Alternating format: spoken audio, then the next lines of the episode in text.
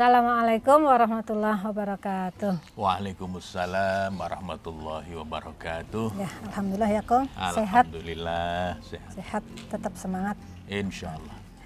Kong, eh, di masa pandemi ini banyak sekali terjadi perubahan. Pasti. Ya. Sebagai contoh nih Kong, beberapa waktu yang lalu musola di kampung kita itu tiba-tiba dipasang wifi. Nah ternyata untuk memfasilitasi anak-anak yang mereka itu belum mampu untuk melaksanakan pembelajaran daring Di rumah nggak di ada. rumah ya? di rumah nggak ada fasilitas sehingga eh, para pemuda para ustadz itu memasang Ya. wifi di musola padahal musolanya kecil Ya. ya musolanya kecil ada juga sekolah itu yang kemudian membuat bagaimana caranya pembelajaran tetap berlangsung dengan membuat modul misalnya Ya. kemudian selalu eh, berkomunikasi dengan orang tua meskipun secara daring Ya. Ya. Tapi ada juga loh Kong sekolah-sekolah itu yang yang dalam tanda kutip belum siap Aha. untuk untuk menjalani ini. Ya, Ya. ya. Eh, mereka pengennya udah yuk segera masuk Balik sekolah seperti balik balik semula, seperti ya. semula. Nah, apa ini Kong? Ya ini kan semua mengenai perubahan ya. Memang di dunia ini kan tidak ada yang abadi ya. Yang abadi ya perubahan itu. Dulu Heraklitos sudah mengatakannya abad kelima sebelum masehi. ya. Yang abadi ya perubahan. Yang lain semuanya akan terus berubah. Dan kelihatannya perubahan itu makin lama makin cepat dan tidak terduga. Nah maka mau atau tidak mau, mestinya kita harus bersahabat dengan perubahan. Nah, contoh yang tidak bersahabat dengan perubahan itu karena ada keengganan untuk untuk berubah. Ketika diajak berubah, sering ada yang disebut dengan resistensi, kan ada keengganan untuk berubah. Karena mungkin dia sudah nyaman dengan, Dengan, keadaan ya, yang selama ini dia jalani.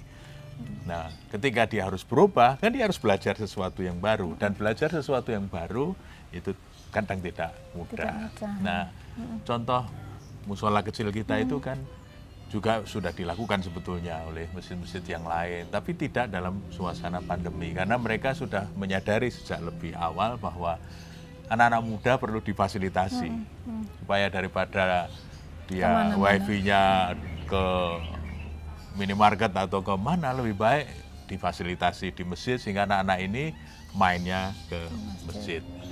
belajarnya di masjid. Nah di musola kita tadi itu karena melihat kondisi sekitar yang ada beberapa keluarga yang tidak punya fasilitas yang cukup untuk pembelajaran daring maka kemudian difasilitasi di musola. Ini sebuah eh, inisiatif yang menurut saya bagus sekali untuk ikut membantu saudara-saudara kita yang mungkin secara ekonomi kurang begitu siap ketika harus berubah dalam model pembelajaran daring.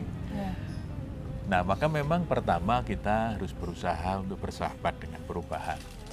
Karena perubahan semakin cepat, kalau kemudian setiap kali kita ketemu perubahan kaget dan gitu tidak siap, itu kan berarti setiap kali setiap ada perubahan masalah yang kita hadapi. Bukan sebuah kegairahan tapi justru sebuah kecemasan karena ada perubahan lagi ada perubahan lagi. padahal perubahan itu natural perubahan itu alami dan itu pasti Dan akan pasti terjadi. terjadi bahkan sebetulnya tidak hanya di dunia pendidikan di dunia pembelajaran di dunia usaha juga begitu kan ketika ada banyak teman yang tidak siap dengan perubahan padahal perubahan itu berlangsung sebagian cepat maka ketinggalan. Nah, kadang kalau ketinggalan udah nggak laku lagi kan jualannya sudah Ya, ya, ya. nggak laku lagi. Nah, kita nggak membayangkan kan ada toko-toko besar bahkan yang punya jaringan nasional atau internasional tiba-tiba saja dia harus menutup gerai-gerainya harus menutup toko-tokonya karena kalah dengan kecepatan perubahan. Ketika semuanya sudah berubah ke daring berubah ke e commerce misalnya ya pem- pembelajar apa namanya pembelajaran maupun kalau pembelanjaan juga dari daring. Nah, yang tidak bisa beradaptasi dengan itu yang akan ketinggalan. Maka pertama kita harus bersahabat dengan perubahan supaya kita bisa menikmati kalau ada perubahan itu justru kita rasakan sebagai sebuah keasikan karena kita akan belajar sesuatu yang baru. Segera menyesuaikan itu. Kita mungkin segera menyesuaikan bahkan kemudian kita bisa menyiapkan diri ini kira-kira akan ada perubahan apa lagi di depan. Itu yang pertama. Yang kedua mudah-mudahan tidak hanya bersahabat dengan perubahan, bahkan kita kemudian menjadi katalisator perubahan. Kita akan menjadi bagian penting dari proses perubahan itu. Bukan saja kita bisa beradaptasi, kita menyesuaikan. Syukur di setiap perubahan itu kita punya peran. Kita punya andil supaya kemudian perubahannya itu bisa diarahkan ke arah yang sesuai dengan tuntunan agama. Karena kadang perubahan kan bisa ke sana Iya, kemari, ke sana, iya. ya kan?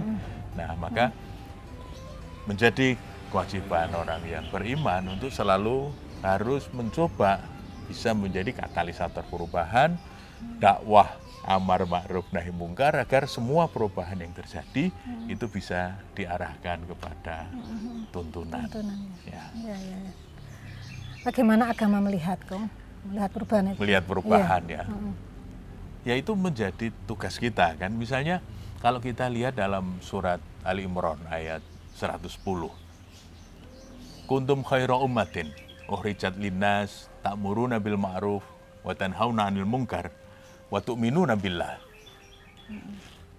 Ayat ini mengatakan bahwa kamu itu umat terbaik yang dikeluarkan untuk manusia karena kita melakukan apa? Ta'muruna bil ma'ruf, memerintahkan kepada kebaikan yang ma'ruf. Kemudian watan hauna anil mungkar ya, menghindari atau melarang untuk yang mungkar supaya orang tidak melakukan kemungkaran Sekarang. dan beriman kepada Allah. Yang menarik, Profesor Kunto Wijoyo dulu menerjemahkan ayat ini dengan tiga kata kunci penting, yaitu humanisasi, Humanisasi. liberasi, dan transendensi. Hmm. Dari ayat ini, Pak Kunto waktu itu menyarankan orang harus mengoptimalkan semua potensi yang dimiliki supaya aktual. Jadi dia harus terus memanusiakan diri supaya potensi kemanusiaan kita itu bisa lebih full dan kemudian manfaat yang bisa dibagi itu menjadi lebih besar. Yang kedua, liberasi itu pembebasan, berarti ada tugas pada setiap orang yang beriman. Itu untuk ikut menyelesaikan persoalan-persoalan Membebaskan. Ya. di masyarakat, membebaskan kemiskinan, kebodohan, keterbelakangan, ya kan? iya. Itu yang disebut dengan liberasi, Liberasi, ya. iya. Jadi ada misi pembebasan. Tapi semua itu basisnya adalah transendensi, Transendensi. keimanannya yang kuat kepada Allah Subhanahu wa taala. Jadi dengan bekal imannya yang kuat itu kemudian diaktualisasikan dengan mengembangkan semua potensi yang dimiliki untuk ikut menyelesaikan persoalan-persoalan kemanusiaan. Nah, maka di dalam surat Al-Mu'minun ayat 73 Allah juga menyatakan wa innaka ladad'uhum ila siratim mustaqim. Maka sesungguhnya engkau adalah orang yang mengajak mereka kepada jalan yang lurus. Berarti apa? Tugas kita hendaknya adalah dalam proses perubahan ikut terlibat, jangan hanya menjadi penonton karena tugas kita apa? Mengarahkan ila siratim mustaqim ke jalan yang lurus ke arah yang dituntunkan oleh Allah dan Rasulnya. Ya, ya. Asik ya, Kang. Ah, iya. Kang, Ya. dan apa yang mesti kita lakukan agar supaya kita itu berperan Hmm, dalam perubahan ini? supaya peran Lebih, kita ya. Iya, itu ya kita- makin Iya, besar. tidak jadi penonton saja. tidak jadi penonton. Baik. Yang pertama yang harus kita munculkan adalah awareness of the problem. Jadi Awareness. kita harus punya kesadaran kalau melihat apa-apa itu ini kok masalahnya seperti ini. Jadi kita sadar bahwa ini ada ada problem gitu. Karena banyak orang itu yang nggak ngeh kalau ada ada persoalan yang harus dirubah. Baik di kantor, di masyarakat, di keluarga, atau bahkan dalam Dirinya. dirinya sendiri. Ada sesuatu yang harus diperbaiki, tapi dia tidak merasa bahwa ini bagian dari problem yang harus perbaiki. Maka yang pertama yang harus kita latih adalah yang disebut dengan awareness of the problem. Kita menyadari baik yang ada di diri kita sendiri, di keluarga, di komunitas, di kantor kita misalnya. Oh, ini ada problem ini, ini yang harus Itu kita kepekaan ya? kepekaan, ya kan? Kepekaan terhadap persoalan yang mungkin kita lihat Kita alami, kita ya lihat. kita alami Iya, mm. Dalam kehidupan sehari-hari. Itu yang pertama. Yang kedua adalah willing to take action. Jadi setelah kita tahu masalahnya kan ada juga yang kemudian nggak ada, ah, enggak ya itu kan bukan masalah saya. Lalu dia nggak mau terlibat, nggak mau take action. Nah maka yang pertama setelah dia tahu ada persoalan, itu kemudian ada keinginan. Harus tumbuh dari dalam itu itu bagian dari jihad kita, itu bagian dari tugas kekhalifahan kita, yaitu apa? Memperbaiki problem itu, harus merubah ya istilah dalam dakwah itu kan minadulumat Ilan nur. ilan nur ya kita harus bawa keadaan ini dari kondisi yang tidak bagus ke arah yang lebih mencerahkan Siapa pun itu ya, Kong ya ya. siapa pun itu kita Taruhlah itu menjadi Bawahan, misalnya bawahan. kewajiban nggak masalah. kita untuk ikut mengambil peran. Apakah itu pimpinan, apakah itu bawahan, atau bukan siapa-siapa. Karena di setiap pribadi kita itu nempel kewajiban untuk dakwah, amar Amar ma'ruf, nahi munkar. Nah yang ketiga, make a difference. Kita mencoba membuat sesuatu yang berbeda yang ses- lebih sesuai dengan tuntutan zaman, yang lebih sesuai dengan perkembangan. Karena apa? Zaman terus berkembang, zaman terus berubah.